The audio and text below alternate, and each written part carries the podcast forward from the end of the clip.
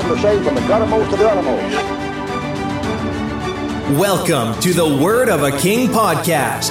It's where culture clashes with our calling, where preaching is more important than popularity, where we rightly divide and properly apply the scriptures, where we put to rest common and controversial issues. We do this by looking to the Word of a King. The key to understand the Word of God is for the author to show you what the thing says. If you understand that book, you get to the author. Then he opened their understanding. Amen, amen. Welcome back to another episode of The Word of a King.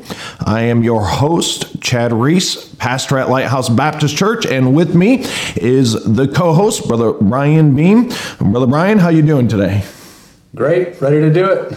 Amen, amen. We are looking forward to uh, just recording another episode, and we are going to continue and hopefully wrap up our review on Brother Doug Stauffer's book, uh, Tribulation Salvation. And uh, I know I've enjoyed myself. I know Brother Brian has also. Again, we are not taking this chapter by chapter or word by word. If you want to get Brother Doug Stauffer's book and read it, uh, feel free to do so. What we're doing is kind of taking the key points and uh, examine them in light of the scripture and to see if they hold up to the Bible scrutiny of what the Bible says. And obviously, um, as you've listened to the first two episodes, if you did, uh, hopefully, hopefully we've laid out a biblical argument of our objection to Brother Doug Stauffer's book. And uh, so, in this last episode, I want to deal with one of the subjects that I thought was interesting that probably is one of the only new arguments that I've ever read or heard in regards to tribulation salvation.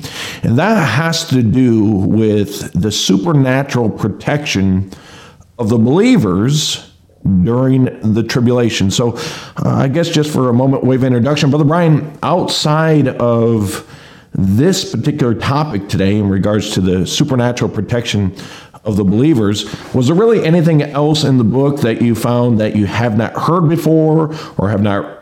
You know, someone who has Brother Doug Stauffer's position. Was there anything else outside of what we're going to discuss today that, that you found in his book? I think that's the only thing new. Just the same old, same old arguments. Yeah, we, we see those, and again, a, a lot of times when you're dealing with Bible subjects, a lot of the same um, arguments or positions are brought up. Uh, I believe Brother Doug even kind of alludes to the fact that this is a um, something new that God showed him, and um, I'll just read the. This is uh, chapter nine. He says in his book, God sometimes allows Bible truths to remain buried until he gives the insights needed to excavate them. And then he gives Proverbs 25 2. For instance, the narrative of Christ's return to earth at the second coming, Revelation 19:11, contains the critical components concerning those who ultimately receive the mark of the beast. And uh, so he, he basically says that this truth has kind of been buried and hid, and he's received this revelation. nice. Yeah, so that's uh that's that's interesting, and uh, I have some thoughts on why it's been buried and why it has not been published before. But maybe I'll save those thoughts to the end of the broadcast, and I think you'll understand why. Um, but uh, so, Brother Brian, what I'd like to do is kind of read his two proof text verses and then I'll give a synopsis of what he believes, and then we'll discuss that. How's that sound? Sounds good. All right, so I'll read Revelation chapter 19, verse 20, and then I'll have you read Matthew chapter 24. Uh, I believe it's verse 24. Is that correct? Right. All right, so again, I'm going to read the two proof texts that he has. Brother Brian will read the one in Matthew, and then we'll discuss kind of his overall position about these believers being supernaturally protected. And then we'll examine that in light of the scripture. So, Revelation chapter 19, verse 20 says, And the beast was taken, and with him the false prophet that wrought miracles before him, with which he deceived them that had received the mark of the beast, and them that worshipped his image. Those both were cast alive into a lake of fire burning with brimstone. All right, Brother Brian, why don't you go ahead and read Matthew chapter 24, verse 24. For there shall arise false Christ and false prophets, and shall show great signs and wonders, insomuch that if it were possible, they shall deceive the very elect. All right, so he takes these two verses. And again, Brother Doug Stauffer, please feel free to comment if I misrepresent what you wrote or if I misrepresent your position. But basically, he takes these two verses and states that every believer in the tribulation will be supernaturally protected. And his proof text again is Revelation 19 20 and Matthew chapter 24, verse 24. And he says, See there, those that are deceived take the mark of the beast. Basically, the deception is taking the mark of the beast. And since Matthew chapter 24, verse 24 implies, and I would say implies correctly, that there's a group of people that won't be deceived. Therefore, every believer is supernaturally protected from taking the mark of the beast, since the mark of the beast is the deception. Hmm. So I'd ask you, Brother Brian, and then we'll get into the details. Is that what let's start in revelation chapter 19 is that what revelation chapter 19 says? Does revelation chapter 19 say that those who receive the mark of the beast that that receiving it is the deception? Is that what it says? No. It is not. So let's let's hold off on why we believe that and, and expound on that in, for in a moment but before we answer that question, is that what Revelation 19:20 says? Let's give the benefit of the doubt and let's just consider for a moment if that is what the Bible's teaching, the implications of that teaching. So, so again, the idea is God is going to supernaturally protect the believers and the deception is deceiving people and taking the mark of the beast. We know during this times there's going to be the devil, the Antichrist is going to be doing all these miracles. There's going to be deception, there's no doubt. And the protection is for the believers. So, what I'd ask you, Brother Brian, is what about the lost? Are the lost, according to Brother Doug, Doug Stauffer's position, are they protected? No, they're not the elect. Well, unless unless he's a Calvinist, but uh, right. So, and and I'd say Brother Doug Stauffer probably agrees with that. He would probably say, no, the lost are not protected. So that raises the question. The Antichrist is deceiving people. There's all these strong delusions, and, and the deception is taking the mark of the beast. And the protection is only for the believers. And all believers aren't going to be deceived because the deception is taking the mark of the beast. Then how could any lost person get saved. And I say that with quotes because we'll talk more about that in detail.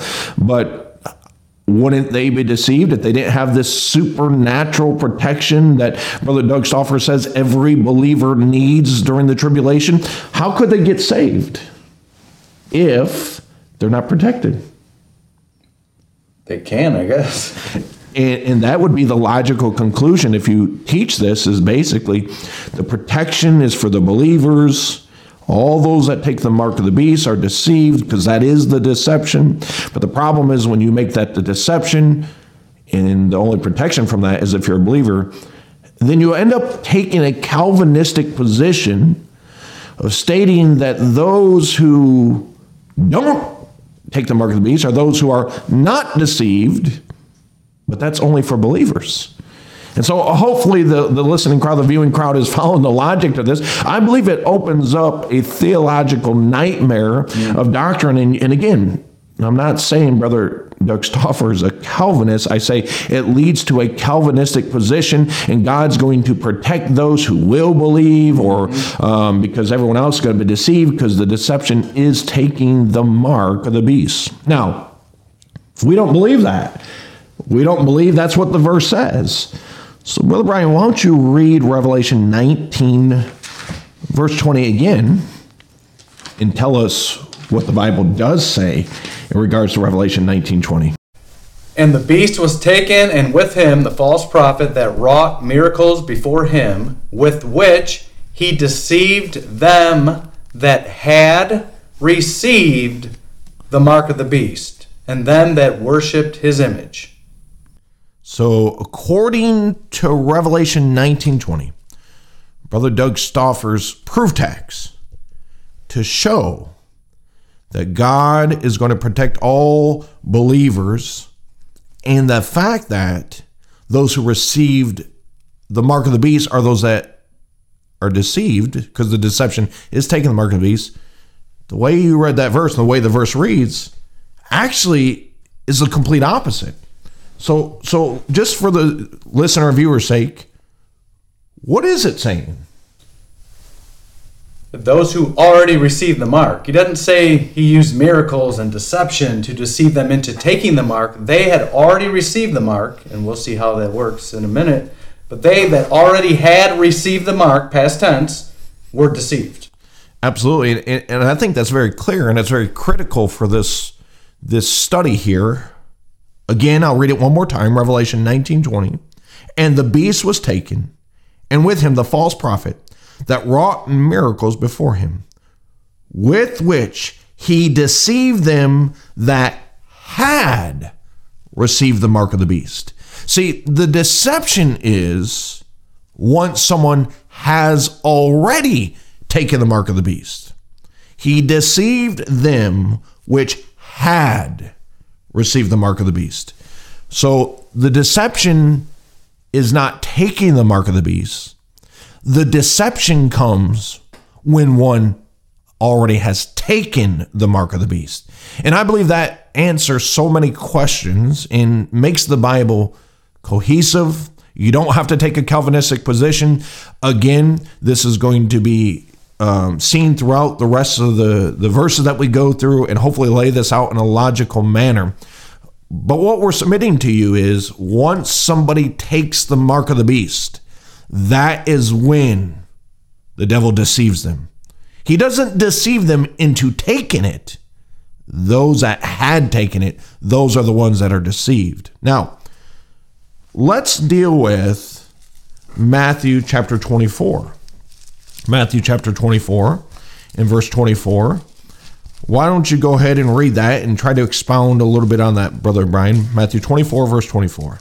For there shall arise false Christs and false prophets, and shall show great signs and wonders, insomuch that if it were possible, they shall deceive the very elect. So the devil and his demonic forces and the beast and the false prophet will deceive the whole the whole earth, which we read elsewhere and we'll look at later. But he's saying if it's possible, there's some group, the very elect, that they will not be deceived if it were possible. So it's not possible, which we would agree, Brother Stauffer says, it's not possible that whoever the very elect are, it's not possible for them to be deceived. And absolutely, and, and I think understanding that is critical. But but that raises a very important question that must be answered. Who are the very elect? Is the very elect the nation of Israel? Is the very elect every believer in the tribulation? Or is the very elect a very specific group of people? And uh, we're going to come to that conclusion here in a moment. But we know, Brother Brian, in the Old Testament, who was the elect? Israel. The nation of Israel. The nation of Israel was the elect. In this age, during the church age, who's the very elect in the church age? Sons of God, born again. And uh, why why why do we teach and believe that we're the very elect? Obviously, Paul called Paul calls us elect, but I believe it's because we get in to Christ, and Christ is His elect, and that's why we as Gentiles are considered the elect because we're in Christ, and Christ is His elect, mm-hmm. and that's why we're considered the elect. So he, here's what I'm driving at. If you take Brother Doug Stauffer's position, you have to make the very elect every believer. You have to make them the Gentiles, you have to make them the Jews, you have to make them everyone. But again, does that hold up to scripture? Can can we prove that? And I believe and you believe obviously the answer is no. And hopefully we're able to show that here in a moment. Obviously, I don't believe it's the Gentiles anymore because, again, the only reason us Gentiles who are without hope and without the promises of God are considered God's elect is because we're in Jesus Christ. Amen. And the rapture of the church happens, the bride's gone. So again, now is every Gentile considered the very elect? I would say no. No. Are is this a reference to all the Jews? Are they the very elect? But but again, the problem is, brother Brian. Let, let's say it is just the Jews, and and yep, you say yep, this is talking about the Jews during the tribulation. What would happen to the Gentiles? Are the Gentiles protected then? Apparently not. Apparently not. According to this logic, then the Gentiles went. So so you're forced to come to this conclusion that every believer is considered the very elect. Well, let's see if we can figure out who this very elect is. So why, why don't you talk about this for a few moments? I've been doing a lot of talking. I want I want to give you a chance to expound. Who do you think this very elect is? And we'll yeah, who they are. Or who they are not. Let's let's talk about who they are first, and then we'll circle back of why we know who they're not. Okay, so we'll- deal with the rest of Matthew chapter twenty four in a moment. But let's just talk about the very elect. Who who do you believe these very elect are during the tribulation, brother Brian? Well, a cross reference, Mark thirteen twenty, he says, same verse, whom he hath chosen, So these are chosen folks. chosen. And if we go to this, apparently is some special group of people who have special protection. And of course, the Bible gives us some more information. If you go to Revelation 7, which is dealing with the Great Tribulation, So what when you're turning to Revelation seven? Well, you maybe you can come back to Matthew twenty four thirty one. But yeah, go ahead. Revelation seven. Go ahead. Revelation 7. Oh, yeah, I'm sorry. Verse 31 of Matthew 24. It says, And he shall send his angels with a great sound of a trumpet, and they shall gather together his elect. Right. That's what we're talking about. We want to find out who is elect. Who are these elect? Right. Who's this very He will elect? gather his elect from the four winds, from one end, one end of heaven to the other. So we got some more information on the elect who cannot be deceived.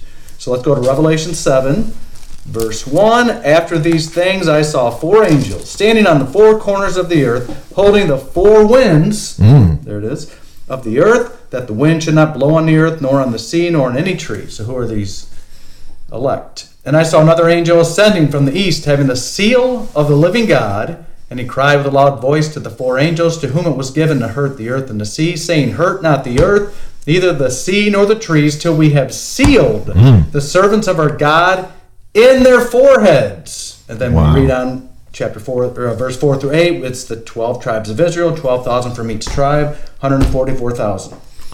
And if you go to Revelation 14, gives you more information on these 144,000 literal, physical Jews, Jewish descendants, 12 tribes.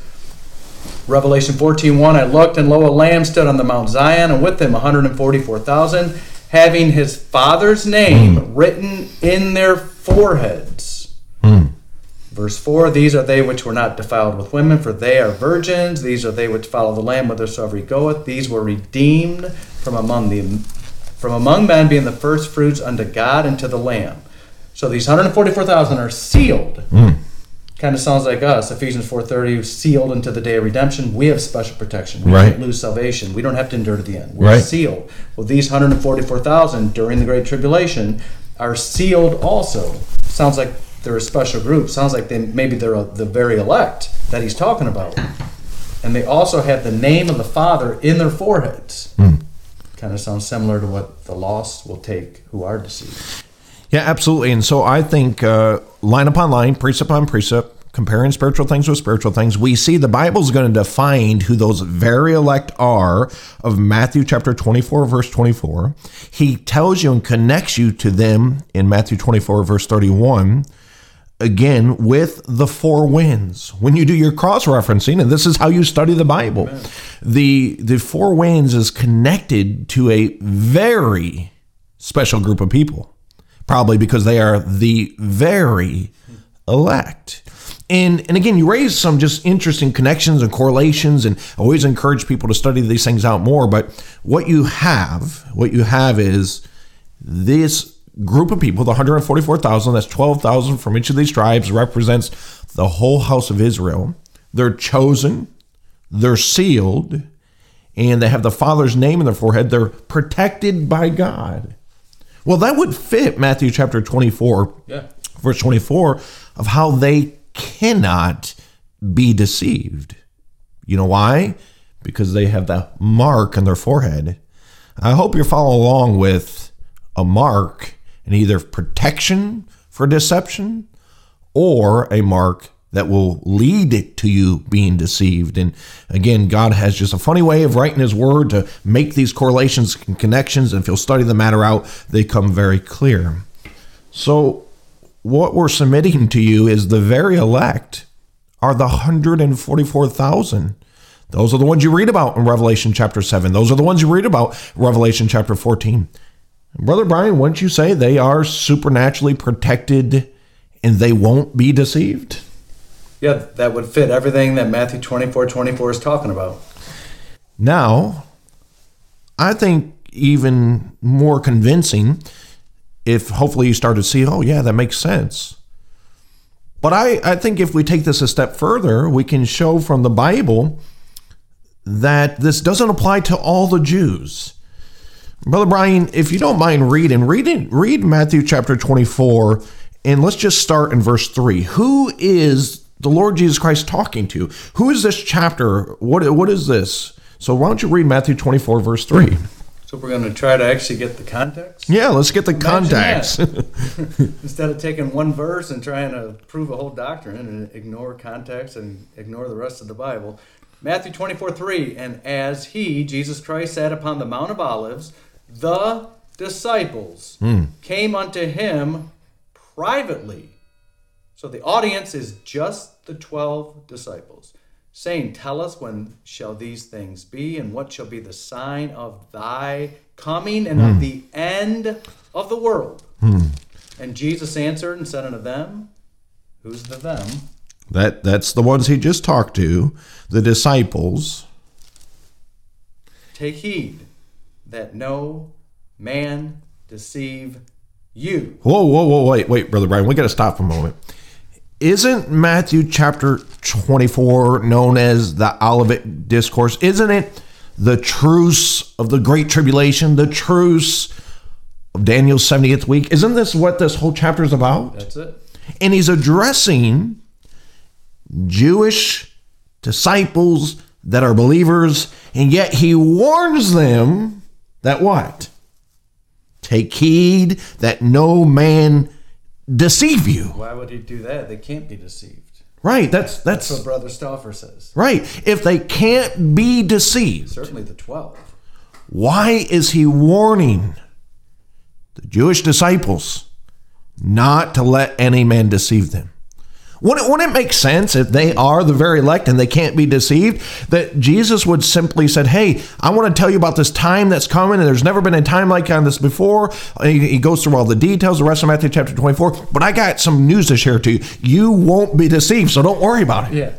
But he doesn't do that. No. Matter of fact, he doesn't warn them once. He doesn't warn them twice. He warns them multiple times throughout this chapter. Why don't you read the next verse there, brother?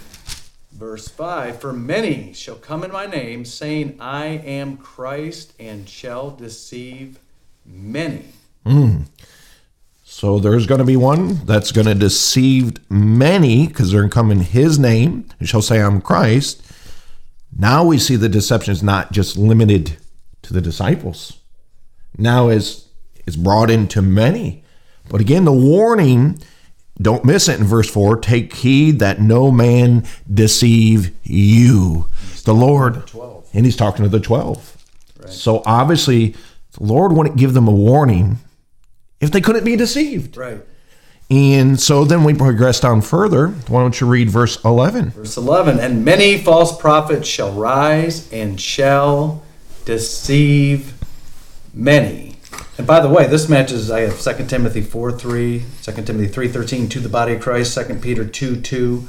All throughout the, test, of the Bible, all different dispensations, many not only can be deceived, are deceived. Right. Many of the saved have been deceived. But he's got this supernatural special exception Which, by the way, we didn't talk about this. He has to, because if you take the mark Revelation 14, you're damned. You go to hell. Correct. So that's part of the tribulation salvation is you have to endure. If you take that mark, you're done. So Brother Stauffer has to say that. If you don't believe in dispensational salvation, you have to teach that there's some special protection. Therefore, they can't get the mark and they can't be saved. And he's just creating a doctrine out of thin air, totally taken out of context the verse, and it's nowhere in the Bible. Everybody throughout all dispensations, people have been deceived. Right. There's a great deception now. It's a great falling away. It's the great apostasy that we're living in. Many saved are deceived. I don't go around saying all the Christians are lost and going to hell, so-called Christians, because you know they're deceived. Yeah, and, and I think you know your point is well taken, and I hope people consider it. Every dispensation ends in apostasy. Every dispensation shows the failure of man, of course, but it also shows the grace of God. And there's never been a dispensation where every believer doesn't stumble, fall, backslide, commit sins. And you see that in the Old Testament, you see that in the church age, you see that well, not if you're brother Doug Stauffer, you had to come to a position that all of a sudden you're going to have these super believers. Yeah.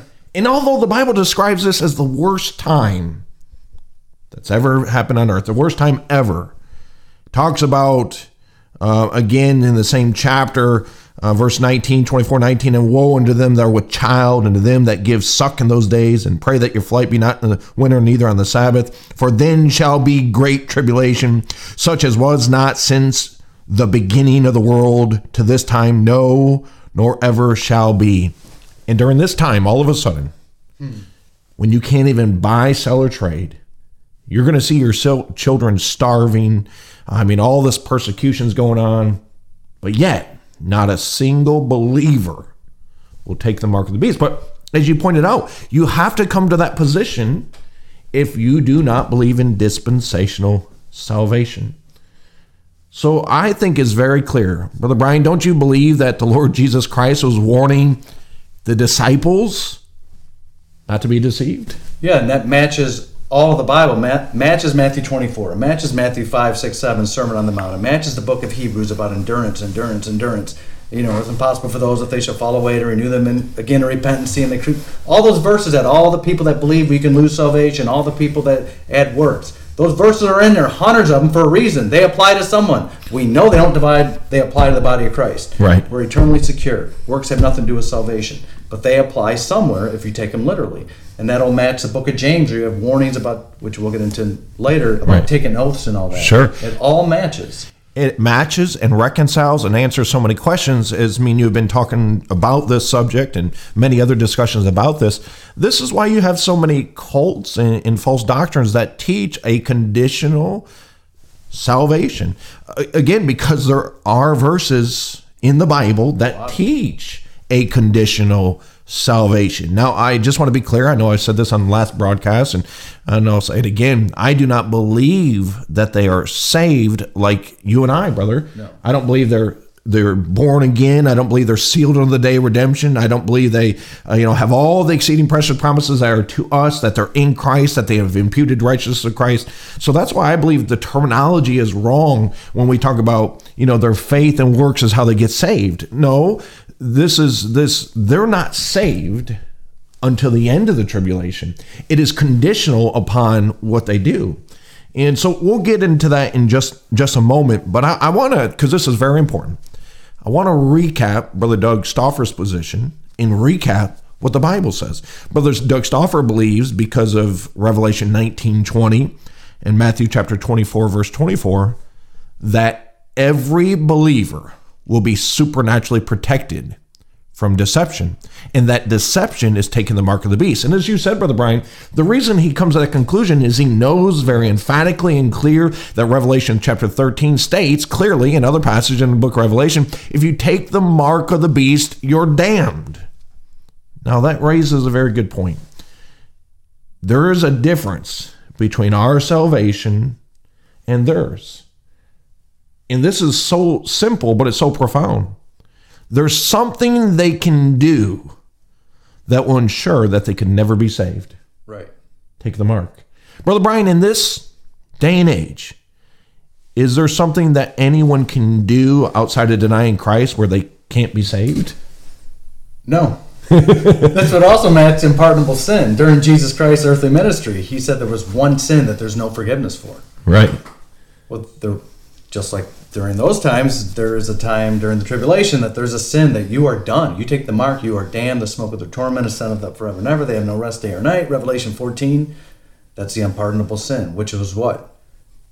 You had to watch Jesus Christ commit a miracle on the earth. Right. So you got to have a time machine, a flux capacitor, Sure. 21 gigawatts.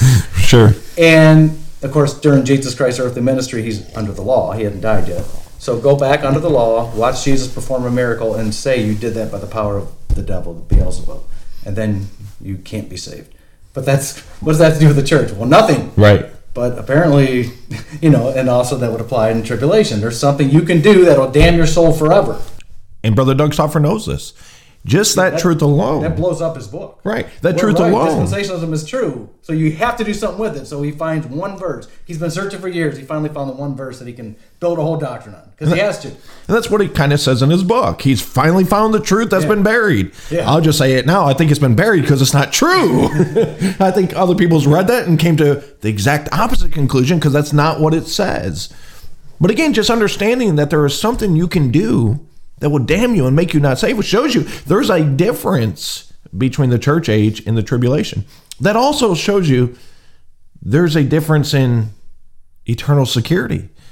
I I think this idea that well they're they're you know just like us in the church age and you know they're, they're going to be supernaturally protected and they have eternal security too. Well, brother Brian, is eternal security keeping you from something that will damn you, or is eternal security keeping you despite what you do? The latter. The Despite latter. what I do. I am persuaded neither death nor life, angels, principalities, all that good stuff. Yeah. So, and the reason is, is because we have a spiritual circumcision. We've been cut away. Uh, the, what we do in our flesh is no longer charged to our soul. Amen. And they don't have that in the tribulation because it reverts back, as we're going to get into in just a moment, to an Old Testament economy. And I'll show you that emphatically from the scripture. But my point is to teach that they have eternal security. Yet you know there's a verse that would override the doctrine of eternal security. Many verses. Yeah, many verses, but specifically we're dealing with the mark of the beast, and, and to know that, and then to teach they have eternal security. I, I I can't fathom that because you have to come to this strange doctrine that all of a sudden no believer will take the mark because you know taking the mark would damn them, and therefore that would overturn the doctrine of eternal security. Listen, if it's not going to happen, the mark of the beast was available today. Brother Brian, if you took the mark of the beast, would you be damned? It would do nothing to me. Nothing at all. That's why we don't have to worry about taking the mark of the beast. We don't have to worry about the vaccine. And if I take this, I might be taking the mark of the beast. We, we don't have to worry about any of that because there is nothing that can separate me from the love of Christ. My body's been cut away from my soul. I've said that already. So again, just that truth that there is something someone could do and that will damn them, and there's something something someone would do, and if they did it, they would lose their salvation. Um, it shows you things are different. Yeah, the one of the you know, I've taught on security, I'm sure you've I know you've taught on eternal security. There's like 30, 40, 50 reasons why we are eternally secure. And every single one of them is because of what we have in Jesus Christ, what the body of Christ has. There is no body of Christ. The body of Christ begins at Pentecost, it ends at the rapture. They're not in the body of Christ. Old Testament saints aren't in the body of Christ. Solomon and Saul and Samson and Abraham weren't in the body of Christ. Our sins are imputed to Jesus Christ. Theirs weren't. My sins are taken away. The Old Testament saints' sins weren't. And the tribulation, they won't be. I am one with Jesus Christ. I am joined with him. That's why I can't lose salvation. My sins are uh, spiritually circumcised. That doesn't apply in the tribulation. Right. Like there's so many reasons, and it ties to the body of Christ. And we looked at Ephesians 2 7, all the goodies we get in Jesus Right. that they did not have in the Old Testament, that they won't have in the tribulation, they won't have in the millennium where you have physical death, you have animal sacrifices Right. again. That you can't take church promises and apply them in the tribulation, but we've gone over that. Yeah, we have, but I do believe it's worth mentioning again, and I think it really, I don't know the right words, cheapens the the blessing that we have in Christ. And again, the church is going to be raptured. The things are not going to be the same. You don't then just take all these church age truths and superimpose them into um, the tribulation period in, into uh, Daniel's 70th week. I think that's people's resistance. Most Baptists, or even the fundamental Baptists looking forward to the cross Baptists that believe salvation just like we do, it's a free gift, can't do anything for it, it's not a works. We get that so ingrained in our heads, which is wonderful. As Right. street preaching, knocking on doors, whatever the case may be, witnessing no coworker. But you can't, you have to divorce that from tribulation or Old Testament salvation or, or salvation in the millennium.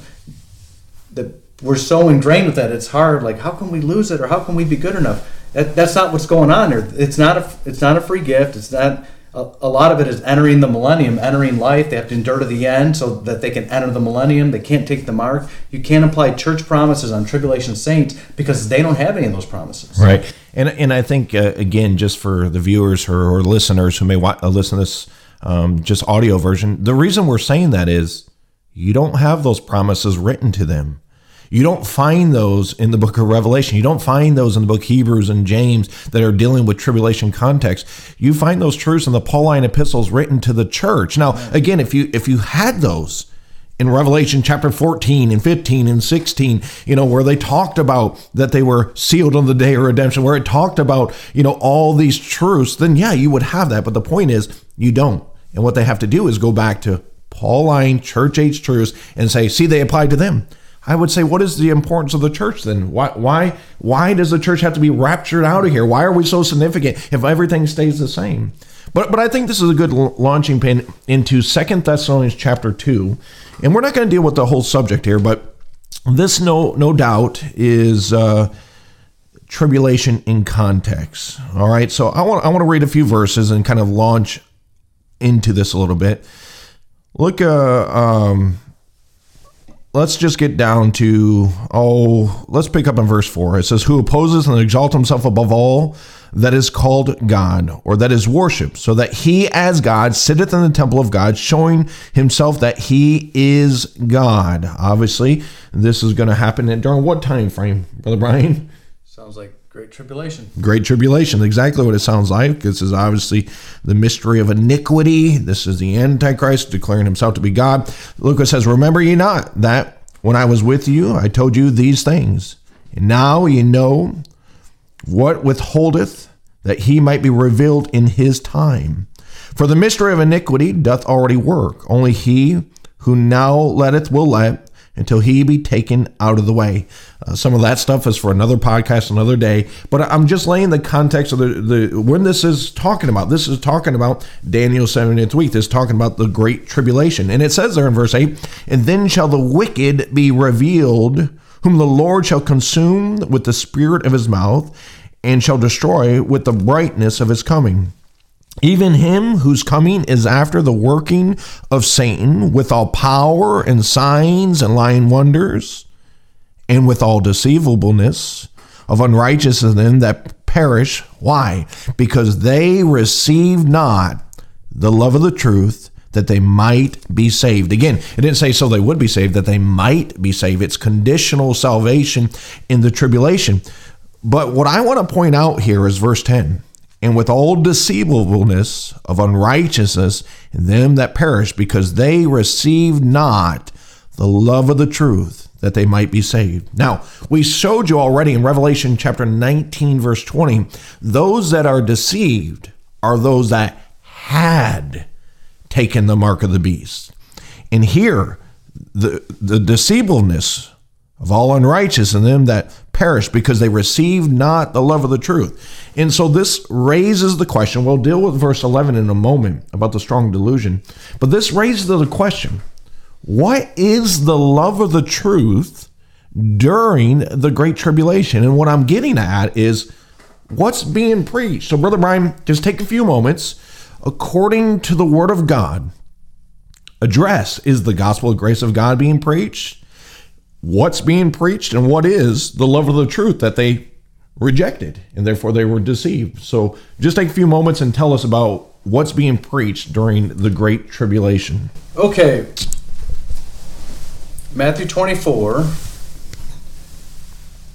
verse 14. And this gospel of the kingdom shall be preached in all the world for a witness unto all nations, and then shall the end. Context hmm. clear, the end of the tribulation, the beginning of the millennium, the second advent. 100% no disagreement there. And then shall the end come. So during the great tribulation, the gospel of the kingdom will be preached. This gospel of the kingdom is the gospel of the kingdom because it says gospel of the kingdom Right. that Jesus Christ preached in Matthew 4:23 that he sent out the uh, 12 disciples in Matthew 9 and Matthew 10 and they preached the gospel of the kingdom. Find the verse. Yeah, that's wonderful. Bring that up. 10 5. And these 12 Jesus sent forth, commanded them, saying, Go not into the way of the Gentiles, Hmm. and into any city of the Samaritans enter ye not. So, Jewish message. But go rather to the lost sheep of the house of Israel. And as you preach, as you go, preach, saying, The kingdom of heaven is at hand. Look at Matthew nine thirty five. Jesus went about all the cities and villages, teaching in their synagogues and preaching the gospel of the kingdom. The gospel of the kingdom is a Jewish message. It was a preparation for the king. The king is coming. Jesus Christ has come. John the Baptist preached a similar message. Right. In Isaiah 40, it calls it glad tidings Right. that John the Baptist preached. In uh, Luke 4, Jesus goes in the synagogue in Nazareth and he opens up the book of Isaiah and it says he had scripture. And he quotes, uh, It's anointed me to preach the gospel Right. to the poor. And you go to Isaiah, of course, it says glad tidings. So let's just pause there for a moment. That gospel, and you've said it already, but I just wanted to clarify that gospel that's being preached, the gospel of the kingdom, the, the gospel that's being clearly preached in the tribulation, is that the gospel, the grace of God? Is that the gospel that you and I preach? 100%, which Brother Stauffer agrees with us on this, 100% is not the gospel Paul preached. The gospel Paul preached, Romans 1, I'm not ashamed of the gospel of Christ, it is the power of God unto salvation to everyone that believeth. 1 Corinthians 15, how that Christ died for our sins, according to the scriptures, and that he was buried, and that he rose again the third day, according to the scriptures. The gospel Paul preached that saves sinners from hell, that is the righteousness of God revealed, Romans 1, is that Christ died for your sins, he was buried. He rose again the third day according to the scriptures. You show us where the 12 preach that Matthew, Mark, Luke, and John. We'll send you a check for 10 grand. Forget the free book. They did not preach that. And they not only did not preach that in Mark chapter 9, and there's about seven, eight different accounts. Well, one is Matthew uh, 16, the Right. famous account where Peter rebukes Jesus.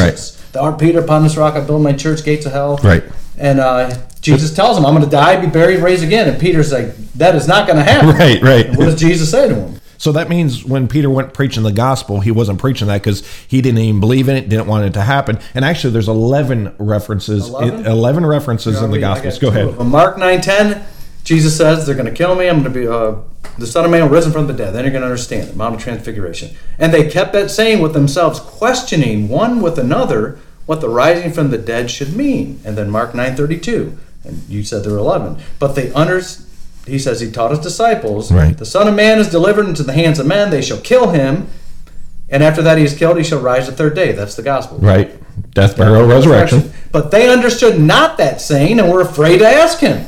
So the Bible is very They weren't clear. preaching Paul's gospel. Right. So it's very clear they were not preaching Paul's gospel.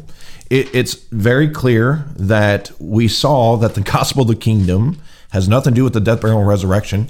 And listen, that is the truth that is being preached during the Great Tribulation. This is where we have to hone in on. You do not find a single passage dealing with the tribulation, dealing with Daniel's 70th week, that they're preaching the death, burial, and resurrection of the Lord Jesus Christ. Just believe on him, you'll be saved. They're preaching the gospel of the kingdom. As he mentioned, John the Baptist, we'll talk more about him in a minute. That's what they're preaching, the preparing to receive the Messiah. And uh, what else is being preached? In Revelation 14 6, I saw another angel fly in the midst of heaven, having the everlasting gospel. So here's a different gospel to preach unto them that dwell on the earth and to every nation, kindred, tongue, and people. So is that Paul's gospel? Let's see. Same with a loud voice, here's what he says. Here's the everlasting gospel, people. Fear God, give glory to him, for the hour of his judgment is come, and worship him that made heaven and earth. Paul never preached that in Acts. Doesn't sound like believe on the Lord Jesus Christ and thou shall be saved. Sounds like another gospel. Sounds like another gospel. Did Galatians 1. What does Yeah, that say? Paul warned about that. So how do you reconcile that? Paul, Paul said, though I or an angel from heaven preach any other gospel, let him be accursed. This guy isn't not only accursed, it's he's preaching the truth of God. He's telling them to worship God. And that just raises our point that the, divide. you guys must rightly divide, and the gospel of the grace of God is not being preached during Daniel's 70th week. The only way you do that is you take passages that are written to the church and apply them to the tribulation period, Daniel's 70th week. And again, that's what you have to do when you try to make everyone saved, just like you and I. Uh, that you have to superimpose church age truths there. And uh, so, so you did a wonderful job. We see that they're preaching the gospel of the kingdom. We see the everlasting gospel is being preached. Um, what else do you want to add here? Let's talk about some other few things. About the oath, I'm not sure if we want to get Yeah, go ahead. yet. Yeah. the just uh, consider this with the context of tribulation, taking the mark. You take the mark, you are damned. All right, uh, James five, which who was James written to, sir? The 12 tribes scattered abroad. Okay, that would make sense. That would line up with uh, tribulation doctrine. James five eleven. Behold, we count them happy which endure, Endure. endure to the end. Mm-hmm. You have heard of the patience of Job. Patient Job, 42 Job. chapters, 42 months in the Great Tribulation. Satan himself attacks him. At the end, there's a great resurrection. Sounds like a Job good book on tribulation. persecuted, and have seen the end of the Lord, that the Lord is very pitiful and of tender mercy. But above all things, my brethren, Hold on, hold on.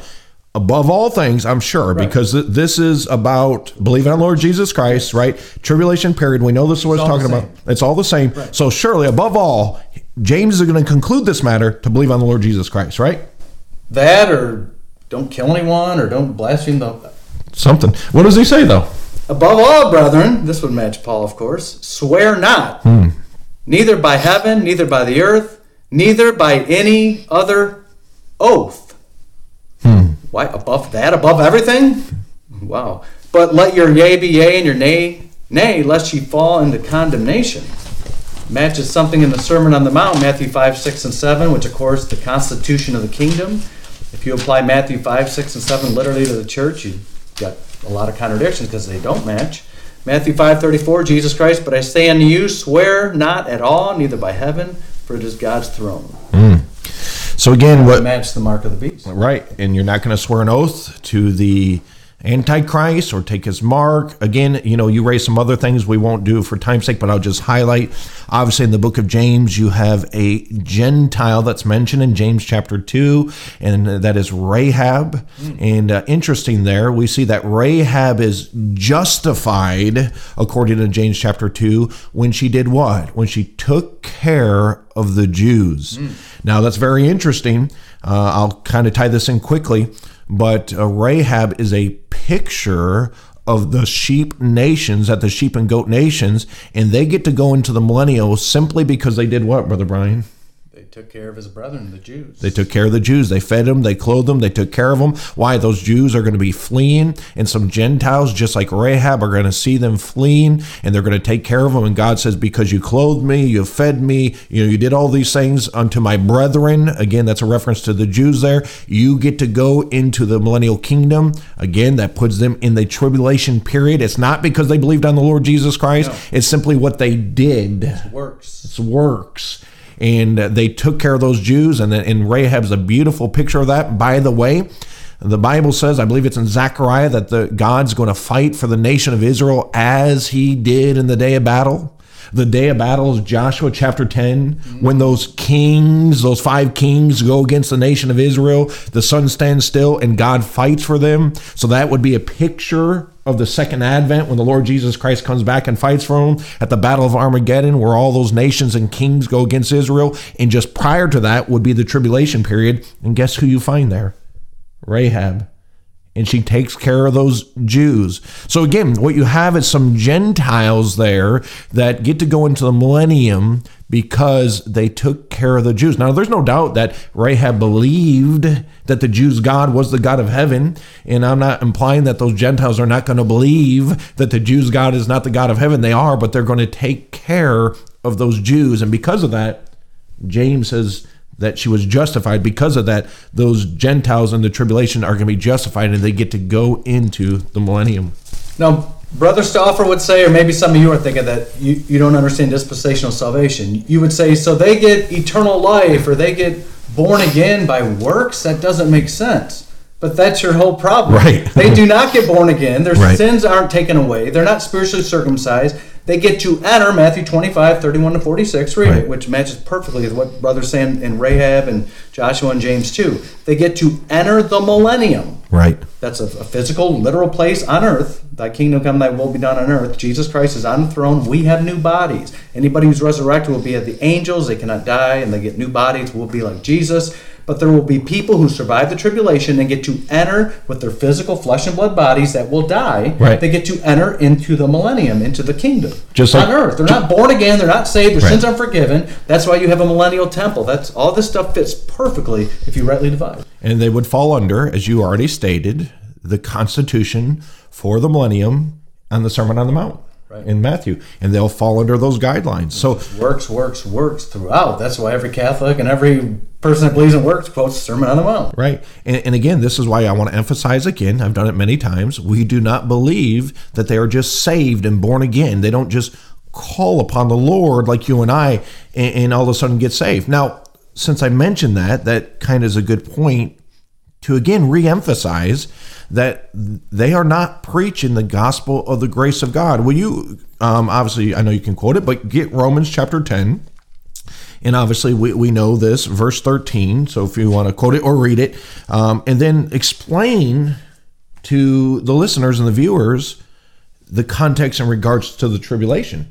What what Paul quotes, but then apply it correctly according to the Bible, what's going to happen in the difference between us and the tribulation period. Why don't you talk about that for a moment? Right, Romans ten thirteen, which is also in Acts two with Peter, he says Romans ten thirteen, Whosoever shall call upon the name of the Lord shall be saved. Now, where, where is that a quote from, Brother Brian?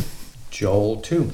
In Joel chapter 2, everyone, no one disputes this, you know, Bible believers out there. Joel chapter 2 is talking about uh, the tribulation period, the, the you know, um, Daniel's 70th week, and it's talking about the armies. And But in Joel chapter 2, instead of saying, For whosoever shall call upon the name of the Lord shall be saved, what does it say in Joel chapter 2? In Joel chapter 2, What verse? I know what it says, I'm trying to find the verse. You can just, we'll find it in a second, but in Joel chapter, I don't have the exact. Whosoever shall call upon the name of the Lord shall be delivered. shall be delivered. And again, I'll get the exact reference in just a moment. I'm sure you'll find it while you're looking there. Um, but the point is, if it's the same, if someone in the Great Tribulation could just call upon the Lord and be saved, then why didn't it say that? It doesn't say it. It says they'll call upon the Lord and they shall be delivered. And so, again, it shows you that the things that we preach today and the truths that we hold to today are not the same in the tribulation. I'll, I'll find the reference in just a moment, brother. But uh, The physical deliverance. It's a physical deliverance. Like endure to the end. endure to the end, and like Brother Stauffer points out in his book, um, it reverts back to the Old Testament where they had a physical promise, a physical deliverance. Because what we're saying is when the church is raptured out of here, it's going to go back to that Old Testament setup of the wicked and the righteous, and they're going to be delivered. They're not going to be saved. They're not going to be born again like you and I. That's the problem. People keep reading. So I'll find that exact reference in a moment, just so we have it because we mentioned it. But why don't you talk a moment about because I want to transition to this and kind of start wrapping up. What did John the Baptist preach? Because I, I think this is important, and not only talk about what John the Baptist preached, talk about for a moment how he could have been a fulfillment of Elijah. So deal with what he's preaching and deal with how he could have been a fulfillment of Elijah, and then we'll tie that into. Um, where where I want to transition to the book of Malachi. But go ahead and talk about that for a few moments. Isaiah 40, verse 1. Of course, Isaiah 40, talking about John the Baptist. Comfort ye, comfort ye, my people, saith your God. Speak ye comfortably to Jerusalem. Cry unto her that her warfare is accomplished. Second Advent, millennium. Jesus dies, comes back, forgives Israel their sins. For she hath received the Lord's hand double for all her sins. Who is this? Verse 3, Isaiah 40, the voice of him that crieth in the wilderness, Prepare ye the way of the Lord, make straight in the desert a highway of our God. Verse 5, the glory of the Lord shall be revealed. This John the Baptist, Jesus Christ, appears, of course. Verse 9, O Zion that bringest good tidings, get thee up into the high mountain. O Jerusalem that bringest good tidings, lift up thy voice with strength. Lift it up, be not afraid. Say unto the cities of Judah, Behold, your God. Hmm. John the Baptist. John the Baptist could have been Elijah, and that's in Matthew 11, 17, 18, I believe, where Jesus Christ says, If you will believe it, this is Elias which was for to come. Elijah precedes Jesus Christ. And then we have the second advent. That's the Old Testament. That's. When you rightly divide your Bible, makes perfect sense. The kingdom offer was legit. John the Baptist would have been Elijah. He would have been the predecessor of Jesus Christ, but the Jews rejected. Uh, Matthew says, often I would have gathered you as a hen gathers a chicken, but ye would not. They didn't want the king, they wanted Caesar. So Jesus left. Church age, that's where we come in. 2,000 year church age. And then we see, of course, Revelation 11, John the Baptist or Elijah shows up in Right. Revelation 11 with Moses, one of the two witnesses, and that precedes the second coming. So it's just postponed 2,000 years. But John the Baptist could have been um, Elijah, and he preached the gospel, Isaiah 40. And when you read his message in Luke 3, he says, O generation of vipers who hath warned you to flee from the wrath to come, say not within yourselves, We have Abraham to our father. If I say it, God's able these stones. And he preaches works to them. Yeah. He says, um, you know, qu- quit this and quit exacting more that is necessary. Bring forth works meet for repentance. Right. And he tells them to get down in the water and get baptized. And he's talking to a bunch of lost people. He's preaching works. He's, he preaches what's called a gospel, glad tidings, and it is not the gospel of Paul. It is the opposite of the gospel of Paul. And uh, so again, just to, to kind of recap that, because this is very important, and what Brother Brian just shared with you and gave you a bunch of Bible to try to wrap your mind around, is John the Baptist came preaching, and that's uh, prophesied Isaiah chapter 40. Matthew chapter 3, to kind of simplify this, says, In those days came John the Baptist preaching in the wilderness of Judea and saying, Repent ye, for the kingdom of heaven is at hand. So he's trying to prepare uh, the nation of Israel is trying to prepare them to receive the Messiah to be prepared for when the kingdom comes. He goes on to say, verse 3 For this is he that was spoken of the prophet Isaiah, saying, The voice of one crying in the wilderness. Listen, prepare ye the way of the Lord, make his paths straight. So John's out there preaching in the wilderness, and he's preaching the gospel of the kingdom. But what is so important is if the Jews would have received that message and would have received the coming of the Messiah, then he would have been a fulfillment of one of the two witnesses in Revelation chapter 11. What that shows you is this time frame could have been counted. As what during the time frame or at least you can see the message that's going to be preached during daniel's 70th weeks it's going to be this same message it's not going to be the message of believe on the lord jesus christ because this is what's being preached prior to the coming of the lord jesus christ Not only is it not, that's a great point you bring up. This is the message John preached, who would have been Elijah. Uh, he would have been the fulfillment in Isaiah 40. And the, this is Luke 3.10. And the people asked him, saying, What shall we do then? I knock on doors all the time. Not all the time, but I've knocked it throughout my Christian life. I've witnessed to save people. If somebody says, What do I do? How about you watching this right now? If somebody says, What do I do? I'm no good. I'm a sinner. I'm going to hell. I, I, you know, I'm trusting my religion. What do I do? What would you? You'd say, believe on Jesus Right. Christ. Say, ask Jesus Christ into your heart. Say, why don't you receive Jesus Christ? He died for your sins, was buried. Believe on him. What does John answer? He, answered, said unto them, He that hath two coats, let him impart to him that hath none. He either lied to him, he's either a crooked liar who's telling him information that will damn his soul, or you got to rightly divide your Bible, and it's a totally different message, and Brother Stauffer's wrong, and they're looking forward to the crowd, crowd is wrong. And he that hath meat, let him do likewise. Then came also publicans to be baptized. So they want to be baptized. These are lost people. He calls them generation of vipers, who hath warned you to flee from the wrath to come. That's uh, 3 7. These people come in, they want to get baptized. Pastor Chad, you're a pastor, you baptize people. Right. Somebody comes to you, we're going to have a baptism Yeah. at the park in a few Yeah. months. Let's say there's some somebody just comes up to you and says, Hey, preacher, I want to be baptized. What are you going to tell them?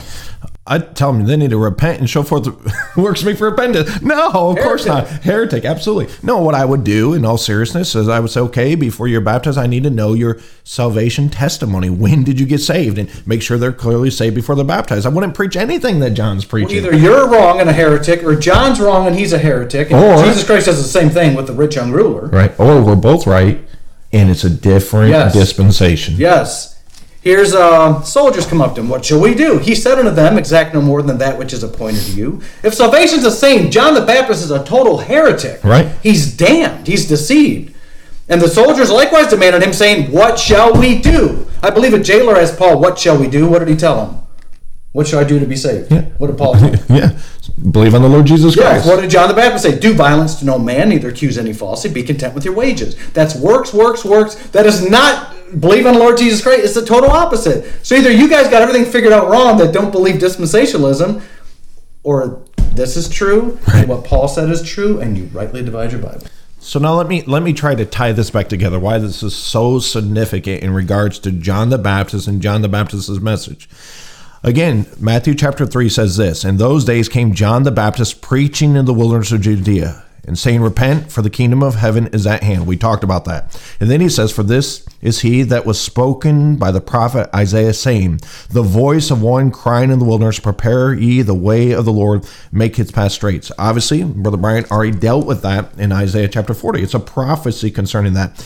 But it's not just a prophecy in Isaiah, which it is according to Matthew 3. John the Baptist is fulfilling that. We also learn through other passages this is connected with um, with um, Daniel 70th week and right before the Lord Jesus Christ comes back and this same message is going to be preached. Now again, as you mentioned, it's not going to be preached by John the Baptist because they rejected him. It could have been, and the reason Elijah uh, I'm sorry, John the Baptist could have been the fulfillment of Elijah is because he came in the spirit and power of Elijah and he's preaching the same message that Elijah is going to be preached. And we emphasize to say all that is Elijah, John the Baptist are not preaching, believe on the Lord Jesus Christ and thou shalt be saved. Now, you know this, you know this ministry and message is connected with the second coming of the Lord just prior to him coming for them to to for the kingdom of heaven being preached. We already showed you that in Matthew 24, verse 13, 14. But in Malachi chapter 3, now don't miss this. Malachi chapter 3 says this, verse 1 Behold, I will send my messenger, and he shall prepare the way before me. Isn't that what we just read about John the Baptist? Yes. That's exactly what we read about John the Baptist. But again, don't forget. Two mentions that. Exactly. But don't forget, because the Jews rejected it, then it didn't count for that. And now Elijah is going to come and preach that same message. Watch this. Behold, I will send my messenger, and he shall prepare the way before me. And the Lord whom you seek shall suddenly come to his temple. Even the messenger of the covenant whom you delight in, behold, he shall come, saith the Lord of hosts. So this whole message is connected with the second coming of the Lord Jesus Christ. You know that. Look at what it says in verse 2. But who may abide the day of his coming? And who shall stand when he appeareth? For he is like a refiner's fire and like a fuller's soap.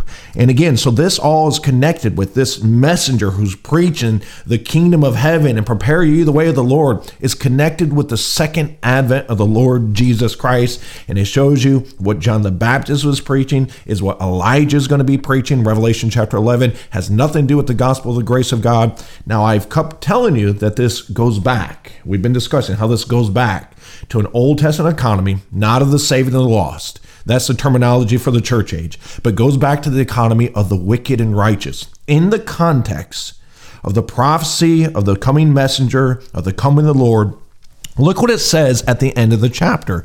Malachi chapter 3, look at verse 16. Then they that feared the Lord spake often one to another, and the Lord hearkened and heard it. And a book of remembrance was written before him for them that feared the Lord and, and that thought upon his name. Now, watch this. And they shall be mine, saith the Lord of hosts, in that day when I make up my jewels, and I'll spare them as a man spareth his own son that serveth him.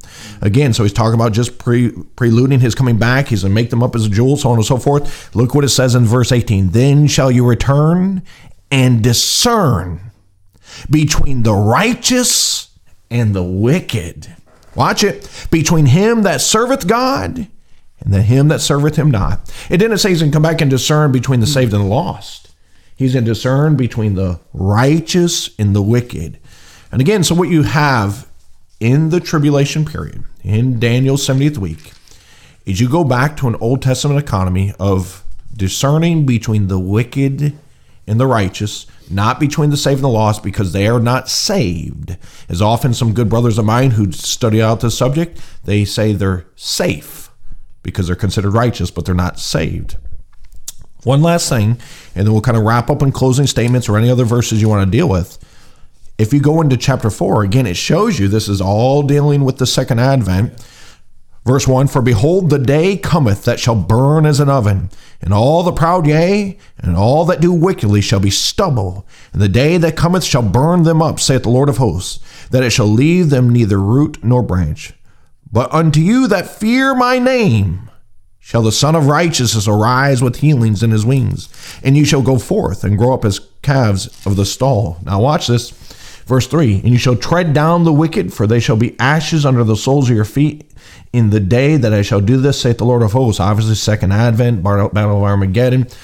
But look at the instruction he tells them here. Mm. Verse 4 Remember ye the law of Moses, my servant, which I commanded him in Horeb for all Israel with the statutes and judgments. Why would they have to remember the law? No, it's done away. Yeah, if it's done away with. And this is second advent. Second advent? after the church. Right. And he mentions who? Moses. Well, who's the two witnesses, Brother Brian? Moses and Elijah. Moses and Elijah, and they're instructed to remember the law. I showed you in chapter 3, it's discerning between the wicked and the righteous, but that's not all. Look at verse 5. Behold, I will send you Elijah, the prophet, before the coming of the great and dreadful day of the Lord. So, right before hmm. the coming of the great and dreadful day of the Lord, you're going to have Moses and Elijah there. Revelation chapter 11. Yep. And he tells them to remember the law. And we've seen what the message that Elijah will preach. He's going to preach the message of John the Baptist, and it reverts back to an Old Testament economy of discerning the wicked from the righteous, not the saved from the lost. What's your thoughts on on, on that? Yeah, it mentions the law with the statutes right. and judgments. That was done away. Uh, he took the uh, ordinances and nailed them to the cross. Right. The Sabbath is done away. Circumcision is done away. You're a heretic if you preach that today. Also, Romans 10, for Christ is the end of the law for righteousness. And then I'm thinking Revelation 15:3 mentions the song of Moses that tribulation saints are singing. It's so I don't know how, if you can find a bowling ball in a bathtub, as Doc says, you should be able to see it's so clearly not a, a church age dispensation, but something that stuck out when you mentioned the righteous and the mm. wicked, right. the righteous and the wicked.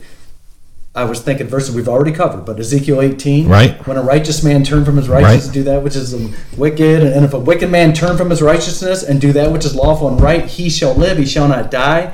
And that righteous man, which we've already covered, so I'm going right. to turn there, he will die in his sins. That's right. With Matthew 8, where Jesus Christ said, Believe not that I am He. You don't believe Jesus is He, you're not saved. You're not right. born again today. You'll die in your sins. Matthew 13, 49 and 50. So shall it be at the end of the world matches yeah. Malachi, sun of righteousness shall rise at the end of the world. The angel shall come forth and sever the wicked mm. from among the just. Mm. There it is. Old Testament words. Wicked, just, or just, wicked, righteous. Lost, not right. born again and dead in your sins, and not not saved sinners and lost sinners, all that kind of thing. That's what we read in Malachi 3, Malachi 4. That's what precedes Jesus Christ, second advent. That's the tribulation period. So yeah, it's total opposite of Paul. So let's kind of let's kind of wrap up. I mean, I know we could go on and on and on, and and again, we did not cover every aspect of Brother Doug Stauffer's book. If if you want to get it and read it, you can read it. We tried to just pull out some highlight points, some fallacies, and some arguments he raised. But in this whole thing, we started off in this episode, this podcast, of dealing with the protection from the deception. And again, so I submit unto you exactly what the Bible submits unto you. In Revelation chapter 19, verse 20, the Bible is very clear. It says, And the beast was taken, and with him the false prophet that wrought miracles before him, with which he deceived them that had received the mark of the beast. Again, the ones that are deceived are the ones that had received the mark of the beast. Again, for me, this explains Second Thessalonians chapter 2, verse 10, where it says, And with all deceivableness of unrighteousness in them that perish. Why? Because they receive not the love of the truth that they might be saved. Conditional. And again, we uh, we told you many times that happens at the end of the tribulation, and uh, so so the point is, those that are deceived are those that receive not the love of the truth. What we spent a good 20, 25 minutes on is telling you the love of the truth that was preached, that's going to be preached in the Great Tribulation is not the gospel of the grace of God. What is going to be preached is the gospel of the kingdom, the everlasting gospel. Uh, we've seen John the Baptist's ministry, his message is coming back, being fulfilled in Elijah. And since they won't receive that, they deny that, they don't receive the love of the truth, guess what? They won't be saved because they end up taking the mark of the beast.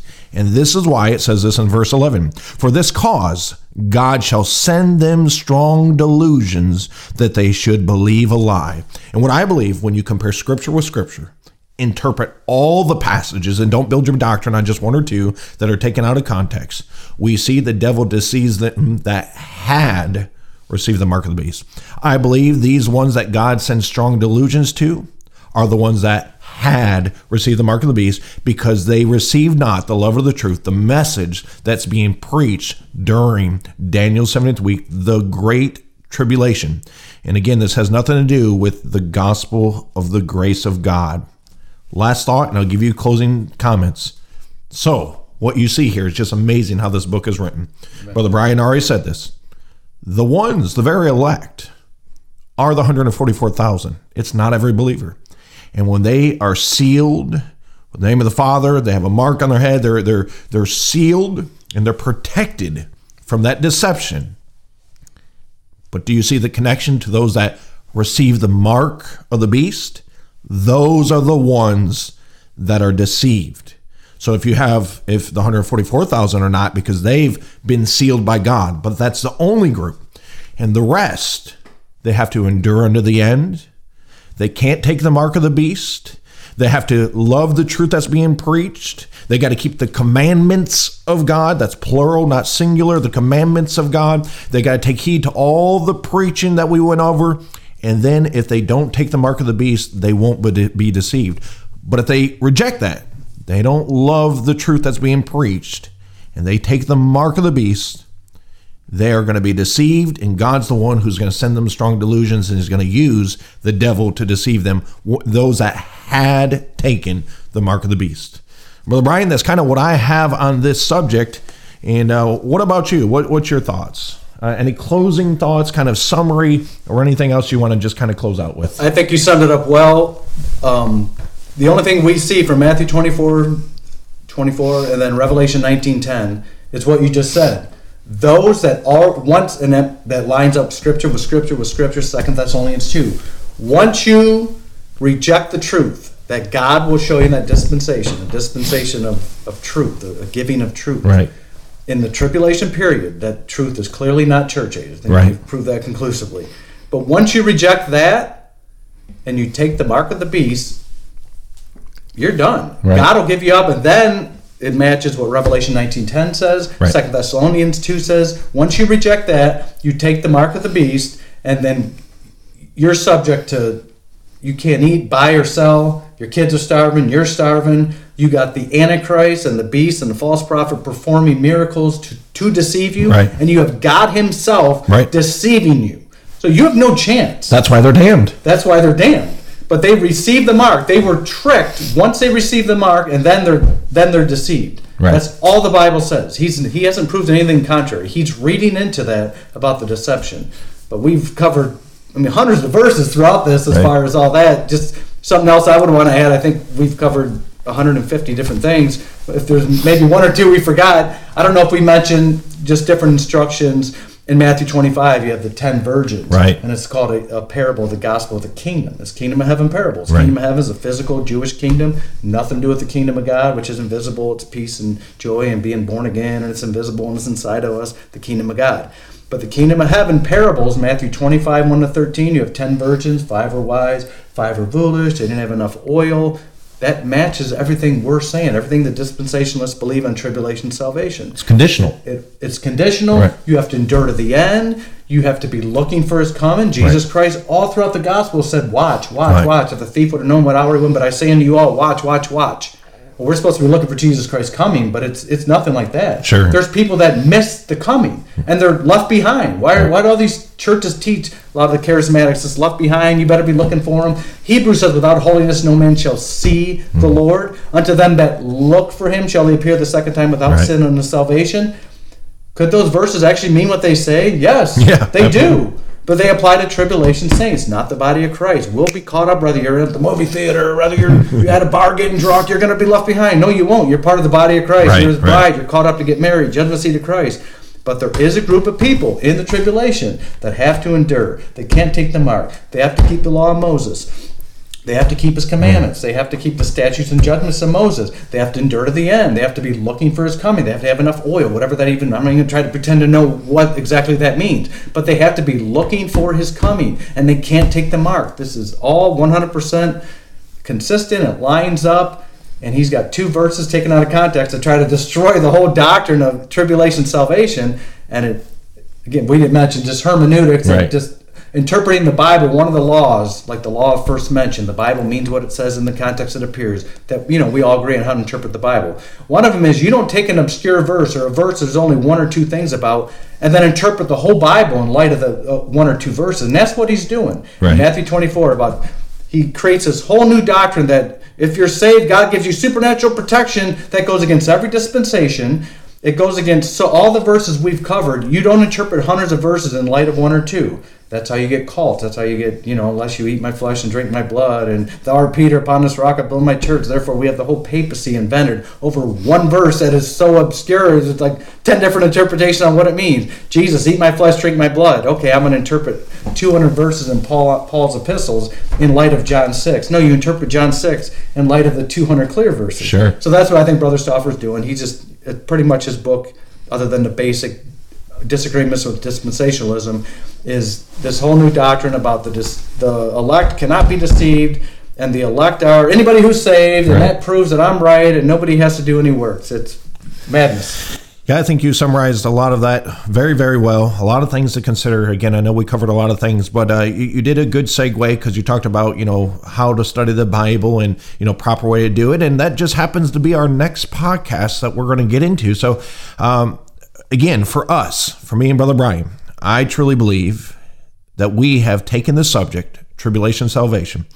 Uh, I believe we've done a fair job representing what Brother Doug Stauffer believes. And again, if we've misrepresented him anyway, please let us know, Brother Doug Stauffer. But I believe we've done a fair job of representing what he believes and showing you in light of the scripture why it is wrong. So for me and Brother Brian, I would say for myself, I've put this subject to rest. How about you? I agree. I agree. And so we're, we're going to move on from this subject. not saying we'll never tackle again, but that is the point of the Word of a King uh, podcast. We're going to take common and controversial subjects, we're going to deal with them, we're going to put them to rest. So I want to close out this one by encourage you to tune into the next one. We're going to do a podcast on how to study the Bible. I think you'll find it very interesting. It won't be so controversial, but I hope it'll be very beneficial to you.